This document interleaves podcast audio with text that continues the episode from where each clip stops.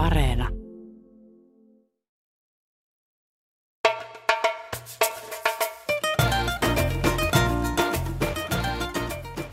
Tässä ohjelmassa puhumme maasta, jonka asukkaat ovat EU-kansalaisia, mutta heitä ei EU-lainsäädäntö pääosin koske. Ja vieraanamme on tänään Arttu Mäkipää, joka on johtanut kolme vuotta Euroopan unionin toimistoa Pohjois-Kyproksella ja tuntee nuokin ongelmat kantapään kautta.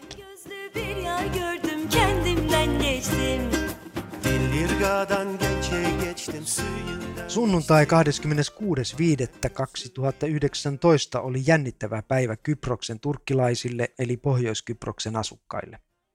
Silloin kansalaiset ympäri Eurooppaa äänestivät EU-vaaleissa. Vaalijännitys purkautui nikosialaisessa kodissa tuloksen selvittyä näin. Best team in Cyprus. Here, We don't work for everyone. We for stars. We won. Kyproksen turkkilainen professori Niazi Kisiljurek valittiin ensimmäisenä Kyproksen turkkilaisena EU-parlamenttiin. Se oli historiallinen voitto Kyproksen turkkilaisille, kansalle, jonka asuinalue kuuluu EU-hun, mutta se on Turkin miehittämä. Pohjois-Kyproksella EU-säännökset eivät ole voimassa, mutta ne koskevat Kyproksen turkkilaisia, jotka ovat EU-kansalaisia. Minä olen Kari Tervo ja teemme tätä ohjelmaa yhdessä emeritusprofessori Jouni Suistolan kanssa. Hän on asunut ja tehnyt töitä yli 20 vuotta Pohjois-Kyproksella Near East Universityssä, eli Lähi-idän yliopistossa. No Jouni, tuo pohjoiskyproslaisten tilanne on aika jakomielinen absurdi. Se on absurdi ihmiset tallaavat siellä jalkojensa alla maata, joka kuuluu Euroopan unionin, mutta ei oikeastaan kuulukaan Euroopan unioniin, koska nämä Euroopan unionin aki eivät ole siellä voimassa. Ja samalla aikaa he ovat kuitenkin EU-kansalaisia. No miten, miten tämmöinen tilanne sinun mielestäsi ja kokemana vaikuttaa ihmisiin siellä? Se ei oikeastaan arkipäivän elämässä paljoa näy. Periaatteessa sen pitäisi näkyä ennen kaikkea siksi, että Pohjois-Kypros on näissä erilaisissa saaroissa. Ei ole suoria lentoja, postia ei voi lähettää suoraan Pohjois-Kyprokselle, kauppalaivat eivät voi käydä sen satamissa. Kuitenkin kaikki tuotteet, hmm. vaikka sanotaan skottiviski tai italialaiset makaronit päätyvät kauppojen hyllylle ja elämä näyttää sillä tavalla aivan normaalilta. Sitten jos Kyproksen turkkilainen lähtee matkoille, niin silloin saattavat ne ongelmat tulla vastaan. Hänen täytyy ensin raahautua sinne eteläpuolelle ja, ja panna sisään anomus Kyproksen passiksi. Hän sen saa kyllä, mutta siinä on oma vaivansa. Sen jälkeen hän pystyy matkustamaan niin kuin esimerkiksi suomalainen omalla EU-passillaan. Eli, eli voimme sanoa, että on olemassa saarto, joka ei käytännössä olekaan saarto. Niin, on olemassa saarto, joka vaikeuttaa elämää. Jos nyt ajatellaan esimerkiksi turismia, niin sehän tekee mahdottomaksi yhden viikon turistimatkat sinne, koska yksi päivä menee sinne mennessä, koska Istanbulissa täytyy vaihtaa konetta ja toinen päivä tärväytyy taas palatessa siellä Istanbulin vaihdolla. No mikä tuon saaron tarkoitus on ollut? Niin kuin kaikkien saartojen tarkoituksena on muuttaa se facts on the ground, eli tilanne siellä maan tasolla. Mutta harvoinhan nämä erilaiset sanktiot tai embarkot mitään todellista saavat aikaan.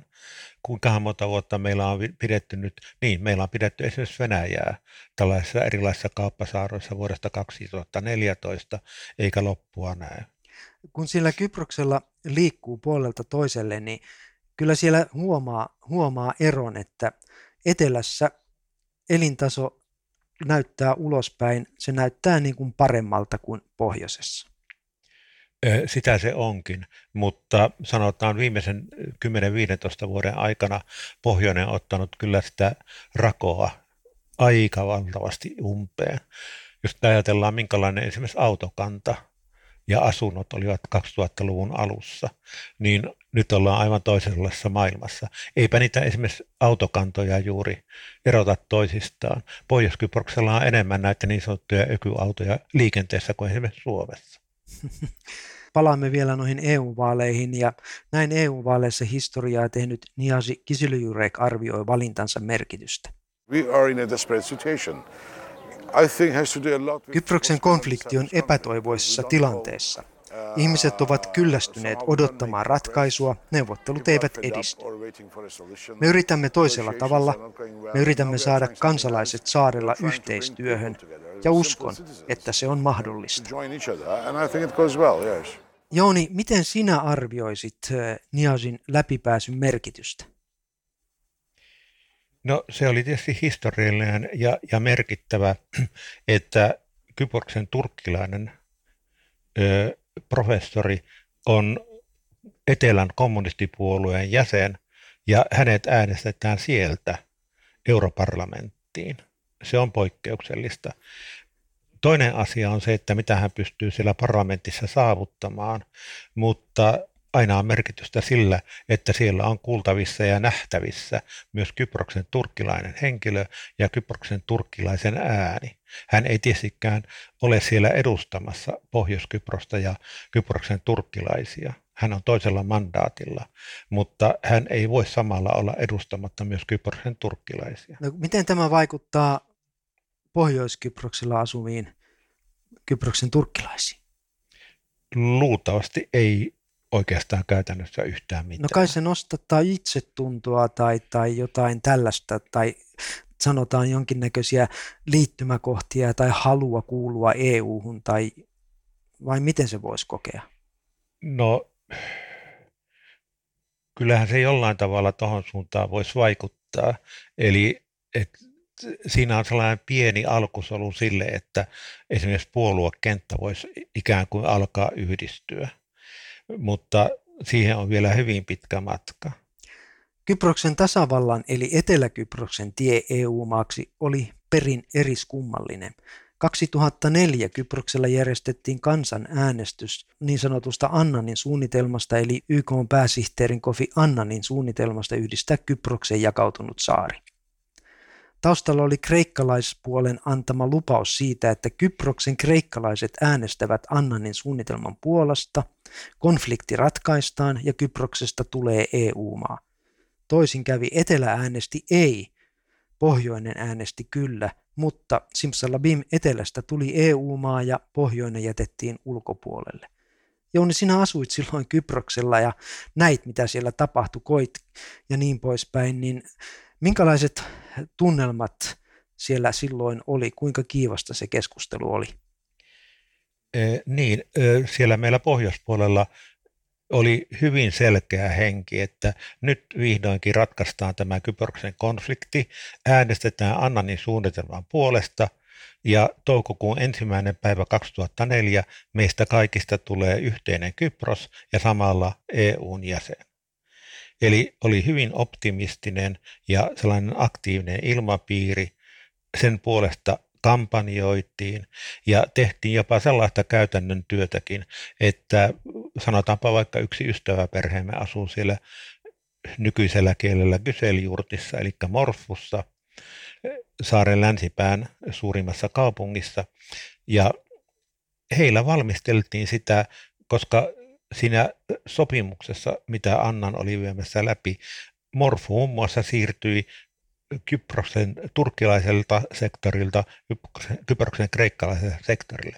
Valmisteltiin sitä muuttoa sillä tavalla, että oltiin tekemässä hyvin pitkälle vietyjä suunnitelmia jo uuden kaupungin perustamista sinne Morfun pohjoispuolelle, Morfunlahden rannalle, näille, näille pakolaisille tai siirtolaisille, miten, miten heitä nyt halutaan kutsua. Ystävämme esittelivät meille aika ylpeinä niitä uusia asuintiloja ja taloja ja, ja jopa oman asuntonsa pohjakaavaa. No, mutta mikä yhdistäminen se on, jos pitää muuttaa toiselle puolelle? No siis kysymys on siitä, että, että kun perustetaan tämä kaksivyöhykkeinen federaatio ja pyritään rakentamaan se ainakin aluksi sillä tavalla, että se ei heti romahda, niin silloin pitää ihan teoreettisestikin lähteä siitä, että ne kansanryhmät, tässä tapauksessa Kyproksen turkkilaiset ja Kyproksen kreikkalaiset, asuvat pääsääntöisesti omilla alueillaan. Siinä oli määritelty, kuinka paljon Kyproksen kreikkalaisia saa muuttaa aluksi sinne Kyproksen turkkilaiselle puolelle. Mm-hmm. No eli silleen vähitellen saari olisi sitten yhdistynyt. No se olisi yhdistynyt heti, koska esimerkiksi tämä vihreä linja olisi kadonnut. Mutta se, että olisi ollut selkeästi nämä kaksi osavaltiota ja, ja tuota, niiden välillä raja. Niin, niin, eli savolaiset ja vars, varsinaissuomalaiset olisivat asuneet omilla alueillaan. Kyllä, juuri näin. No mikä aiheutti sen, että Kyproksen kreikkalaiset äänestivät lopulta ei, vaikka olivat luvanneet äänestävänsä kyllä? Jos aloittaisin ihan tuosta poliittisesta puolesta, niin se perinteisesti ja ideologisesti pisimpään ja vankimmin yhdistymistä kannattanut puolue Akel, Etelän kommunistipuolue, käänsi aivan vaalien alla kelkkansa ja, ja rupesi tekemään propagandaa Annanin suunnitelmaa vastaan. Toinen eh, kelkkansa kääntäjä oli silloin presidentti Papadopoulos, joka oli luonut EUlle, että tämä Annanin suunnitelma viedään väli, läpi ja konflikti ratkeaa ja sitten mennään yhdessä EU-hun. Aivan vaalien alla hän ilmestyi itkun tyrskeinä television ruutuihin ja kertoi omalle kansalleen, että hän on nyt tullut siihen tulokseen, että meidän pitää äänestää Annanin suunnitelmaa vastaan. Ja näin tehtiin. Miksi hän oli tullut tämmöisen loppupäätelmään?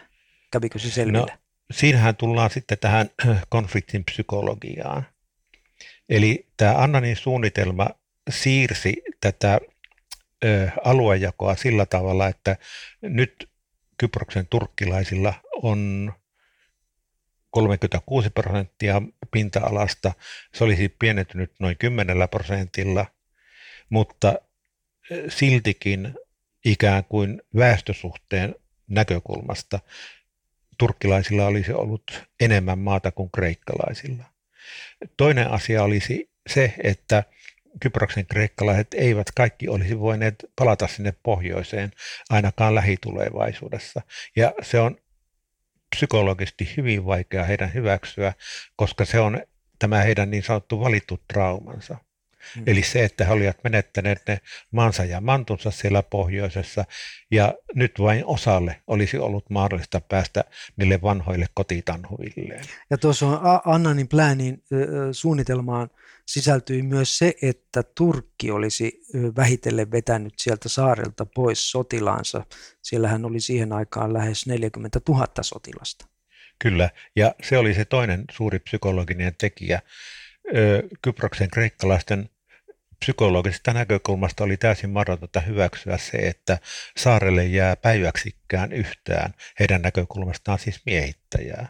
Ja, ja tuota, se Kyproksen turkkilaisen puolen turva niin sanotusti olisi ollut noin 650 manneturkkilaisen sotilasosasto. No tämän äänestyksen jälkeen Kyproksesta Kyproksen saaren eteläosasta tuli EU-maa, pohjoinen jatkoi elämäänsä miehitettynä Turkin miehittämänä alueena.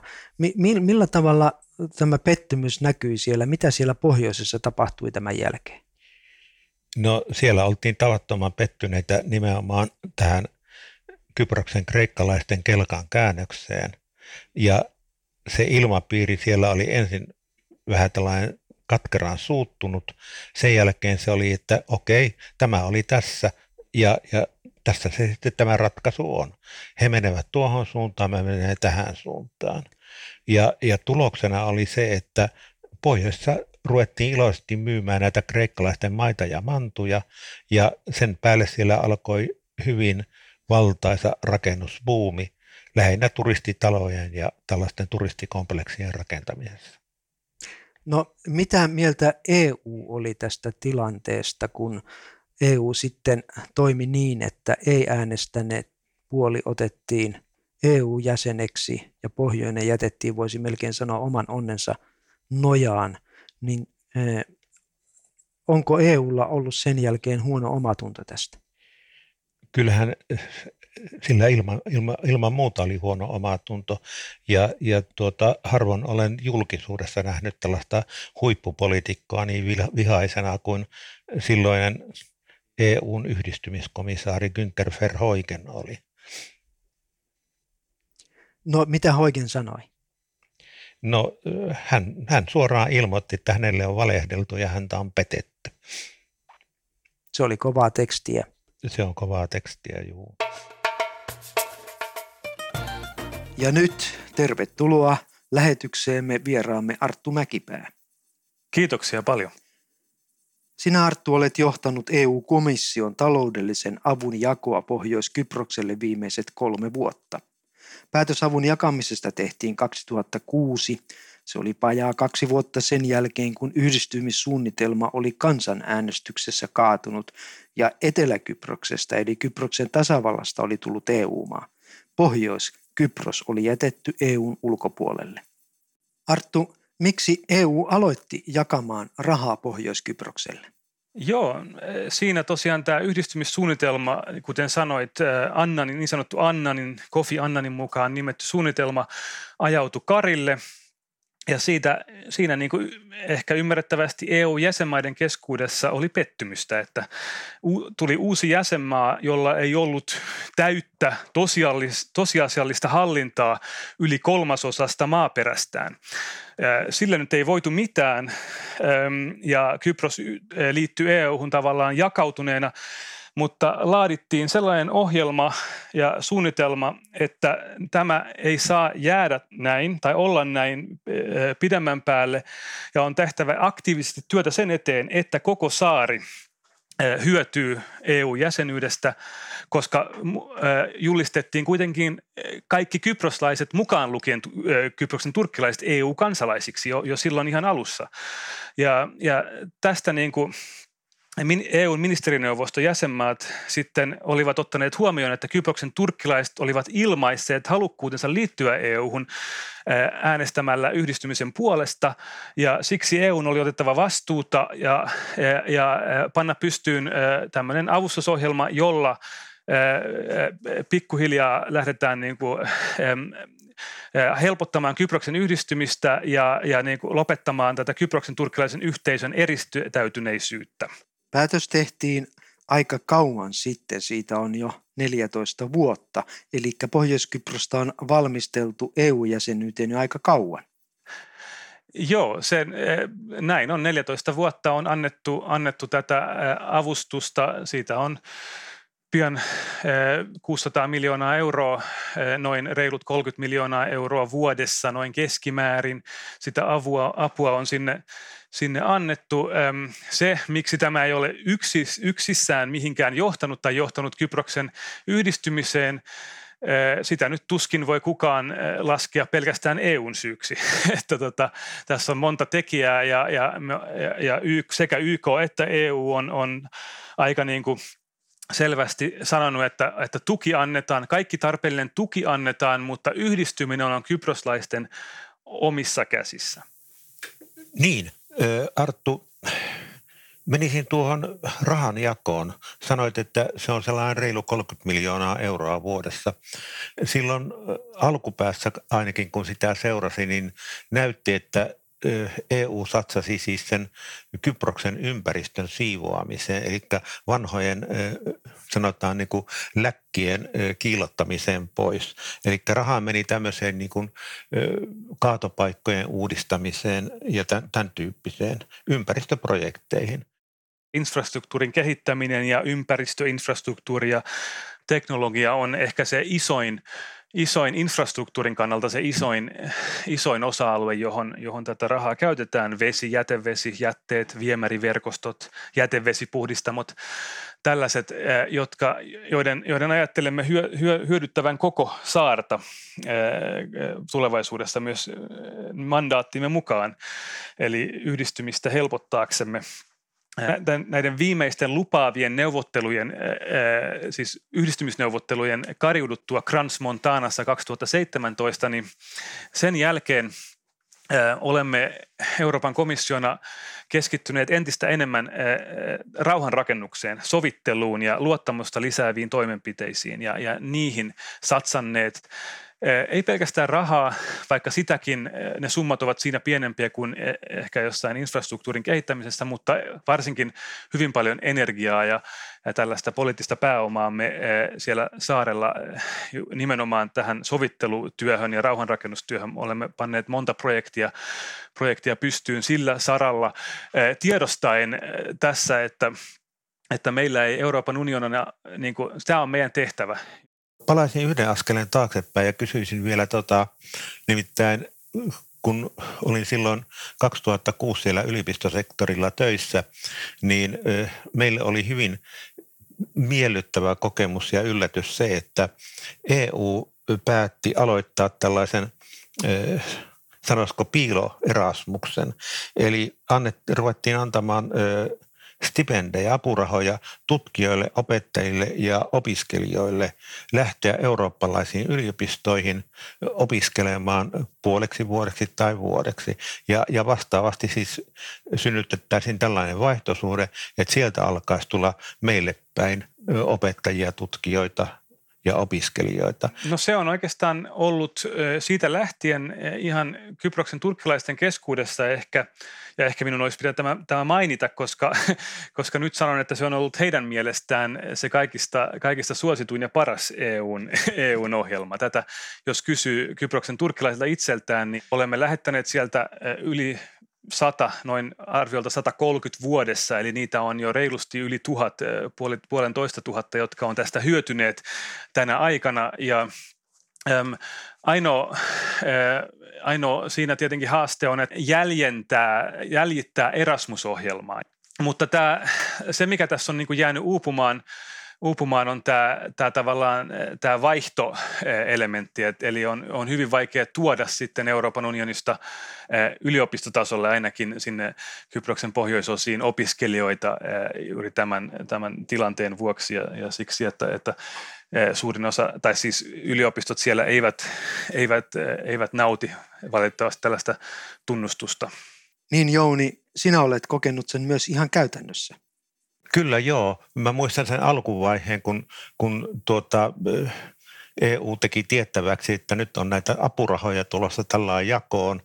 Se samalla kysyi eurooppalaisilta yliopistoilta, että onko kiinnostusta tähän asiaan. Siihen tulla humahti muutamassa päivässä noin sadalta yliopistolta kannanotto, että olemme erittäin kiinnostuneita. Ja seuraava vaihe oli, että nämä sata yliopistoa saivat kiivaan kirjeen sieltä eteläpuolelta, että laittomien yliopistojen kanssa ei saa ryhtyä mihinkään yhteistoimintaan. Ja, ja tuota, tämä on tietysti yksi asenteellinen ongelma.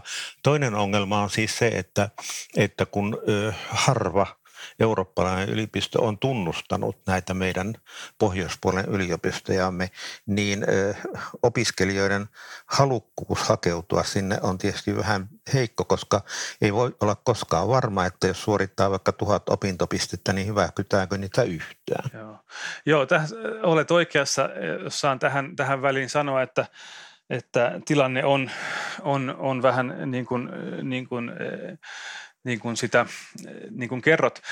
Tosin haluan mainita, että koulutussektorilla yle, yleensä EU on hyvin aktiivinen, eli apurahoja kouluille, alaasteille ja yläasteille ja lukioille Kyproksen pohjoisosissa on, on annettu ja annetaan yhä erittäin suurissa määrin, että he pääsevät siellä modernisoimaan sekä infrastruktuuria että opetusmenetelmiä. Ihan viimeisenä projektina nyt on käynnissä noin 5-6 miljoonan euron projekti, jossa, jossa tällaisia tiedelaboratorioita tarjotaan joka ikiseen kouluun Kyproksen turkkilaisen yhteisön keskuudessa. Eli, eli siis tässä, tässä, on niin kuin, tässä ei ole kyse sellaisesta, sanotaanko, että, että EU ei tukisi koulutusta, mutta kyse on valitettavasti nimenomaan yliopistosektoriin liittyvistä tällaisista tällaisista niin ongelmista. Se koetaan ehkä bisnekseksi enemmän kuin koulutukseksi näiden tahojen keskuudessa, joita Jouni itsekin mainitsit. Ja, ja siksi se on nähty erittäin, erittäin vaikeaksi. Kun mä kuuntelen teitä, niin mieleen tulee kyllä seuraavanlainen ajatus. EU rahoittaa edellä kerrottuja projekteja ja yrittää tehdä Pohjois-Kyproksesta EU-kelpoista ja helpottaa mahdollista siirtymää tulevaisuudessa. Saman aikaan Turkki investoi isoja rahoja, sinne on rakennettu vesiputki Turkista, jotta saadaan vettä, koska Kyproksella sataa kohtuullisen vähän. Sähkölinjoja suunnitellaan ja Pohjois-Kyproksen hallinto ei toimi ilman Turkin rahoja. Onko tässä nyt sitten meneillään kilpavarustelu EUn ja Turkin välillä siitä, että kumpi saa pohjoisen? Onko kysymys minulle vai Jounille? Haluaako Jouni aloittaa? Niin, että kyllähän siinä tietyllä, tietyllä tavalla on kilpailuasetelma. Nyt on vain niin, että, että siis se Turkin apu sinne pohjoispuolelle on niin paljon massiivisempaa ja, ja heillä on muitakin pelimerkkejä, eli 35 000 sotilasta siellä, mitä EUlla ei ole. Et, et se on siis hyvin epätasapainoinen vääntö ja mä en oikeastaan sitä halua tuohon, tuohon niin kuin frameen asettaa ollenkaan. Mutta eihän sitä voi olla asettamatta. Jos EUn tarkoitus on saada Pohjois-Kypros EU-kuntoon ja tuntuu, että Turkki yrittää saada Pohjois-Kyproksen Turkkikuntoon rakentamalla sinne muun muassa moskeijoita ja puuttumalla koulujen opetussuunnitelmiin ja niin poispäin. Öm, jos saisin sellaisen tässä välissä kommentin tehdä, että tässä on yksi, yksi tämmöinen kiinnostava nuanssi, yksityiskohta ja, ja se on se, että EUn apu on pysynyt suosaisena, tämän niin kuin mainitsin, noin reilut 30 miljoonaa vuodessa tämän koko aikakauden 14 vuoden ajan. Kun taas Turkin apu on, on ollut hyvin ailahtelevaa julkinen apu. On, on huomioitava, että se on näinä viimeisenä kahtena vuotena, kun Turkki itse on suurissa talousvaikeuksissa, ensimmäistä kertaa Turkin julkinen avustus Pohjois-Kyprokselle on pienempi kuin EUn. Jos, otetaan, jos, ei, huomio, jos ei huomioida äh, sotilasavustusta, siis äh, armeijalle annettavaa avustusta, jonka he as, laskevat äh, tilastollisesti avustukseksi, vaikka se on Turkin armeija, joka siellä, niin kuin Jouni sanoi, on, on, on hyvin suurin numeroin luvuin paikalla. Mutta olemme siis julkisen avun suhteen Euroopan unionin ohittaneet Turkin.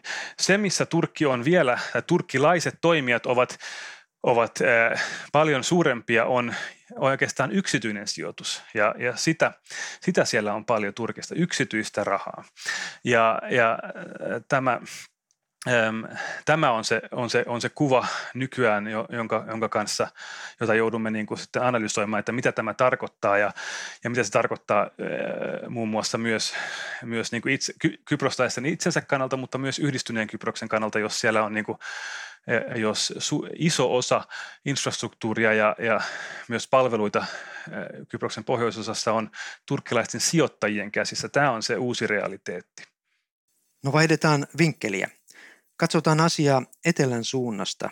Jounio tuossa kertoikin, että etelä ei välttämättä pidä siitä, että EU rahaa annetaan pohjoiseen, koska se heidän mielestään vahvistaa pohjoisen valtiollista asemaa. Pohjoinenhan on julistautunut itsenäiseksi 1983, mutta sitä ei ole tunnustanut kuin Turkki. Etelässä pelätään, että pohjoinen hyötyy tuosta rahasta liikaa? Tästä uskallan olla eri mieltä, jos, jos saan. Oman kokemukseni mukaan myös tuolla Euroopan unionin ja Euroopan komission neuvotteluissa Kyproksen tasavalta, siis Kyproksen kreikkalaiset näin yhteisönä, on e-, ensimmäinen, joka puhuu avustusohjelman puolesta he, he ovat nytkin lobbaamassa vahvasti sen säilyttämisen puolesta. Siis, ja tässä on semmoinen minun mielestäni yksi erittäin selvä logiikka taustalla. Siinä vaiheessa, jos EUn avunanto tai EUn kehitysohjelma Kyproksen pohjoisosien suhteen loppuu, jäljelle ei jää yhtään mitään muuta. Ja tämän he tiedostavat siellä. Ja, ja siksi en allekirjoittaisi yhtään, että Kyproksen kreikkalaiset ystävämme olisivat tätä ohjelmaa vastaan. Totta kai he, he mielellään varmasti näkisivät tiettyjä siis projekteja eri tavalla tai ei ollenkaan tai rahan annettavan joihinkin asioihin, mutta ei toisiin ja näin. Siis sisällöstä voidaan olla eri mieltä, mutta se periaate, että apua annetaan Kyproksen pohjoisosiin ja Kyproksen turkkilaiselle yhteisölle, minun kokemukseni on, että he, ovat, he, ovat, he puoltavat sitä kaikilla tasoilla.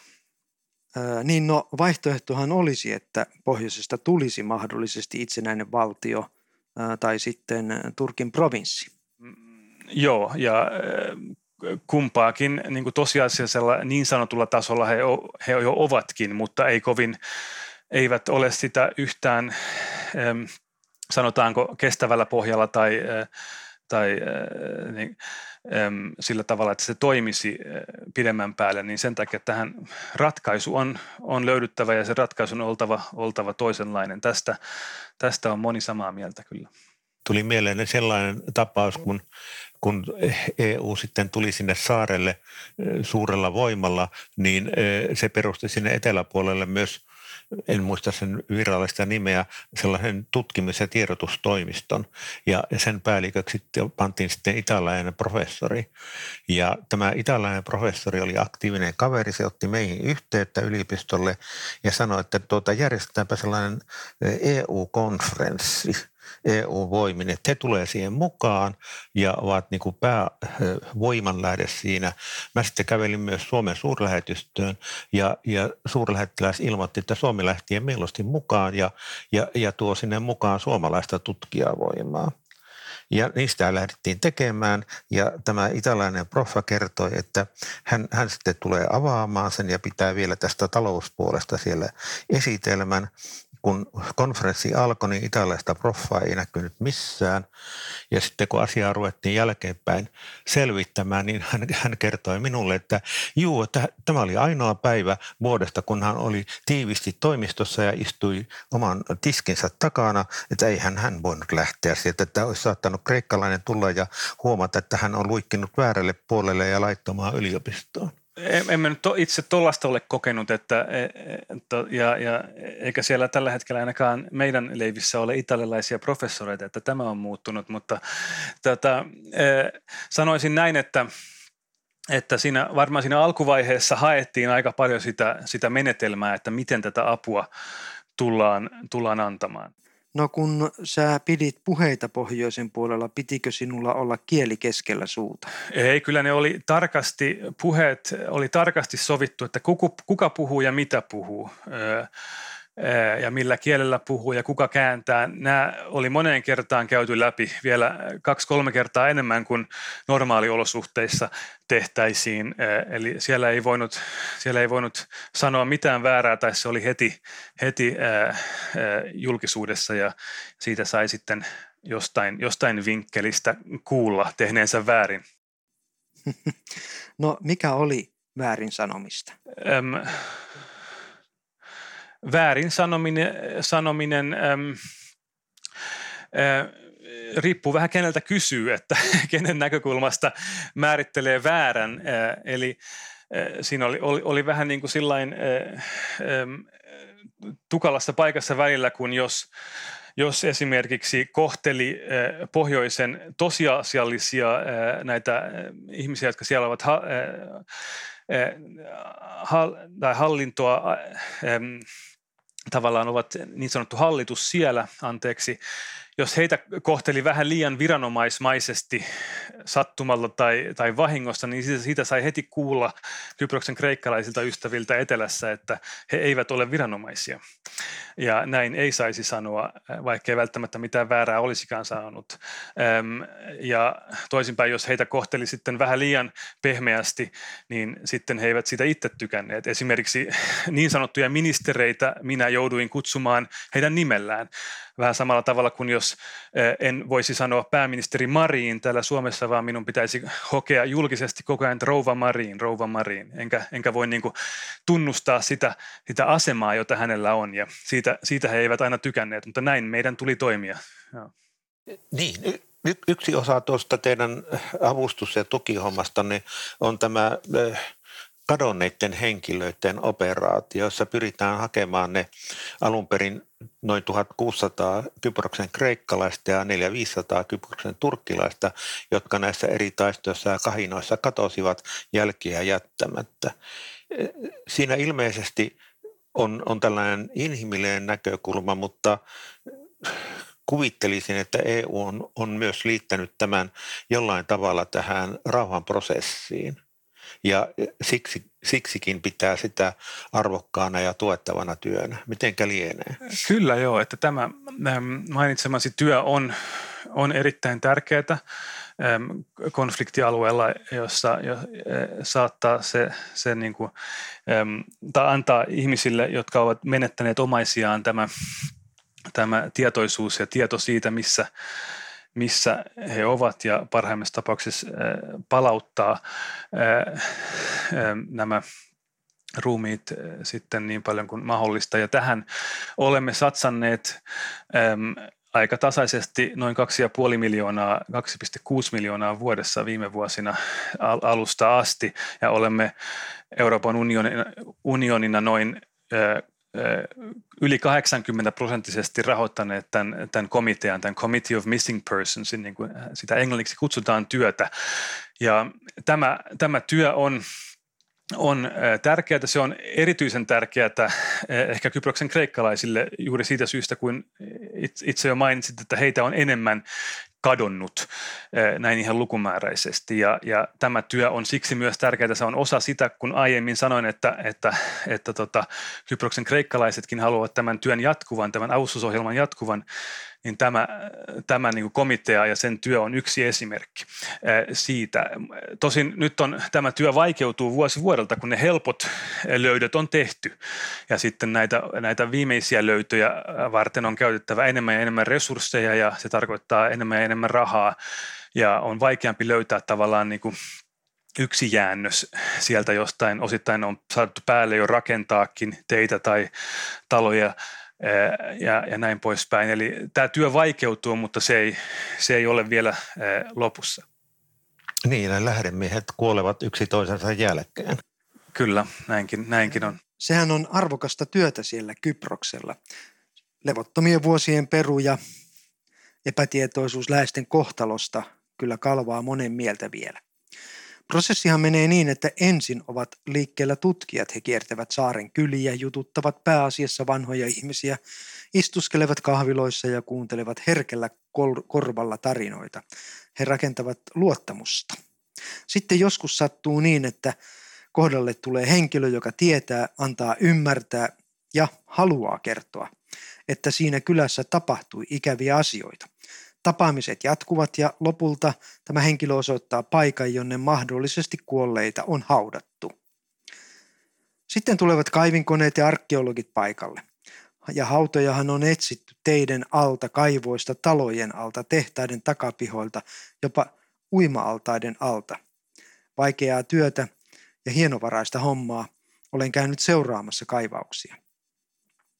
Jos lopulta löytyy ihmisluita, vaatteita tai muuta omaisuutta, yritetään löydökset yhdistää kadonneisiin ihmisiin ja kuultuihin tarinoihin. Luut kootaan sitten saaren vihreälle linjalle eli YK alueella oleviin parakkeihin ja, ja sitten tehdään DNA-testejä. Se on, sanoisinko, aika järkyttävä näky. Kaksi hallia täynnä pöytiä, joille ihmisluut on levitelty – Joissakin kalloissa on luodin reikä tai reikiä. Jos tutkimuksilla saadaan varmuus, kenestä on kysymys, kutsutaan perhe ja sukulaiset tilaisuuteen, jossa luovutetaan luut heille. Se on surullinen tilaisuus. Kyllä jo olet oikeassa. Tämä on, tämä on osa sitä Tämä on erittäin, erittäin henkilökohtaista siinä vaiheessa ja se pitää tehdä oikein eh, se työ nimenomaan, kun ne omaiset tulee ja siellä pitää olla prosessit hallussa ja näillä kollegoilla CMPssä se onneksi on, että he sitten, se koordinoidaan tarkasti, tarkasti sitten siellä, että minkälainen, minkälainen rituaali halutaan, onko se ortodoksi kristillinen vai muslimi tai, tai eh, joku muu ja, ja siitä sitten jatketaan. Joo. Kiitos Arttu, että olit mukana ja menestystä Brysseliin, jonne olet juuri palannut. Kardeş işte budur bizim liderimiz şimdi. Bizi kurtaran budur. Ana vatanımız, ana vatanımızı seviyoruz. Biz ana vatancıyız, Türkiye'yiz. Tuo rähinä oli äänikuva siitä, minkälaisia tapahtumia oli, kun Afrikalehteä vastaan hyökättiin 2017. Kaikki sai alkunsa, kun Leventin, Sener Leventin johtamassa lehdessä arvosteltiin Turkin tunkeutumista Syyrian kurdialueille ja todettiin, että Turkki teki saman Kyprokselle 1974. Erdogan suuttui, piti puheen, jossa kehotti veljeään Pohjois-Kyproksella antamaan Leventille välttämättömän vastauksen eli opetuksen. Seuraavana päivänä Erdoganin kannattajat hyökkäsivät Turkin liput liehuen Afrikkalehden rakennukseen yrittäen antaa tuon opetuksen, vain poliisin välintulo esti verilöylyn. Jouni, äh, olit silloinkin Kyproksella. Äh, miten sinä koit nämä tapahtumat? No täytyypä sanoa, että niitä tuli silmät renkaina seuratuksi. Eli tällaisesta suomalaista lehdistön vapauden näkökulmasta on melko uskomatonta, että naapurivaltion päämies antaa tällaisia lausuntoja. Kieltämättä se pilakuva, minkä tämä Afrika-lehti julkaisi, niin ei ollut kovin korrekti, mutta siltikin. Ja, ja tuota, kun hän ei vielä lähde siitä, että – että tätä asiaa lähdetään niin kuin oikeusjärjestelmän kautta oikomaan, vaan, vaan pistää tuota katuhulinioitsijat asialle. Mm. Tämä ensimmäinen kehotus tuli siitä, että ää, siinä lehdessä kirjoitettiin, verrattiin Turkin toimintaa Syyriassa Turkin toimintaan Kyproksella.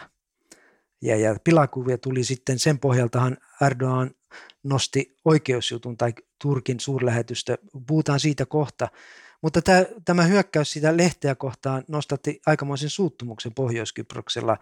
Ää, muutamassa päivässä Pohjois-Kyproksen turkkilaiset järjestivät mielenosoituksen, jossa tuhansia pohjois-kyproslaisia osoitti mieltään Turkin fasismia vastaan sananvapauden puolesta, kuten mielenosoittajien banderoleissa luki. Siinä oikeastaan jälleen hyvin näkyy tuo Kyproksella niin vahva kansalaisyhteiskunta. Ja kansalaisyhteiskuntahan kuuluu tämä lehdistö- ja sananvapaus. Ja, ja kun sitä loukataan, oli loukkaaja kuka tahansa, ihmiset nousevat tosiaan barrikaadeille ja lähtevät mielenosoittamaan. Hyppäämme hetkeksi tuon mielenosoituksen tunnelmiin.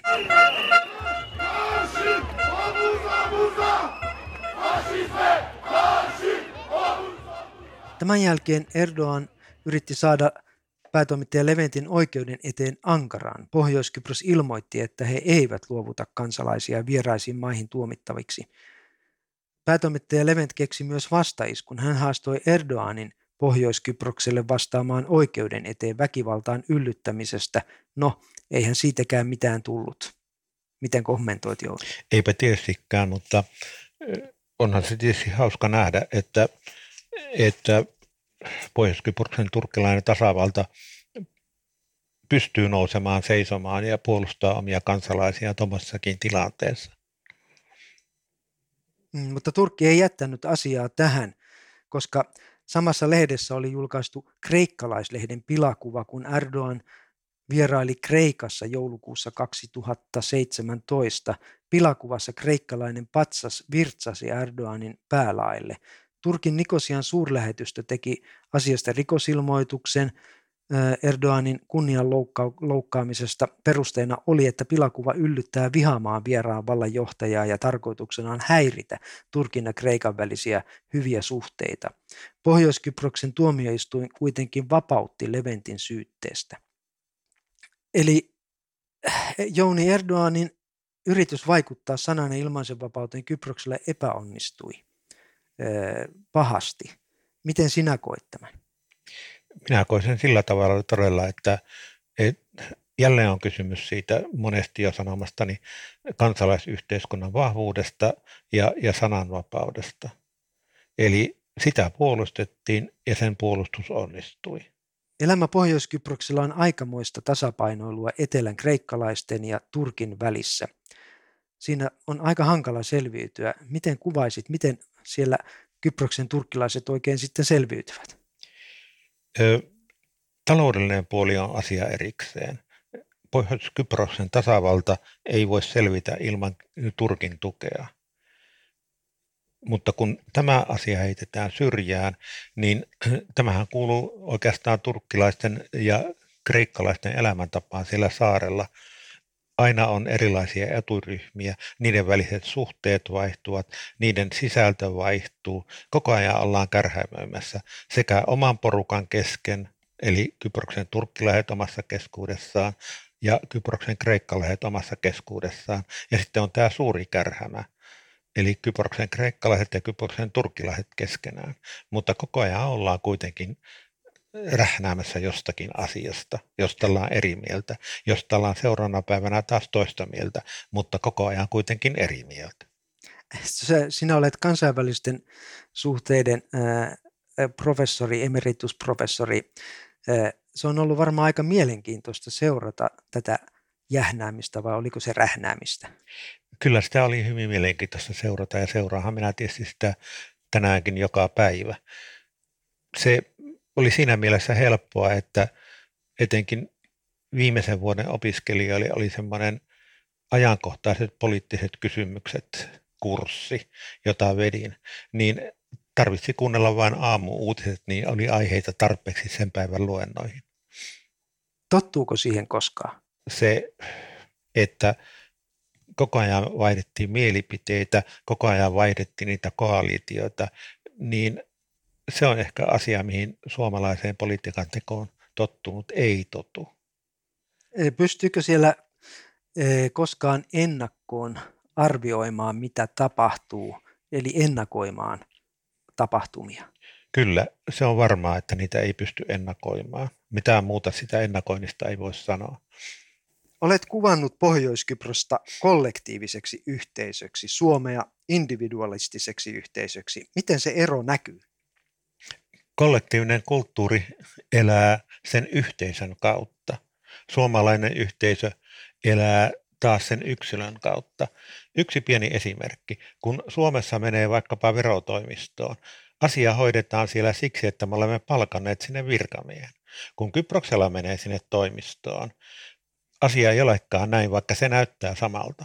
Se henkilö istuu siellä siksi, että hän saa sitä palkkaa. Ja jotta me saamme hänet toimimaan sen meidän asiamme puolesta, me käännymme hänen kollektiivinsa johtohenkilön puoleen siten, että me otamme yhteyttä oman kollektiivimme johtohenkilöön. Hän sanoo sille toisen kollektiivin johtohenkilölle, että teepäs nyt sille suistolalle tämä ja tämä asia. Ja se tapahtuu. Onpas jännittävää. Niin vain asiat siellä toimivat. Kiitos tästä kerrasta, Jouni, ja se on moro. Görysmek ysere karibei.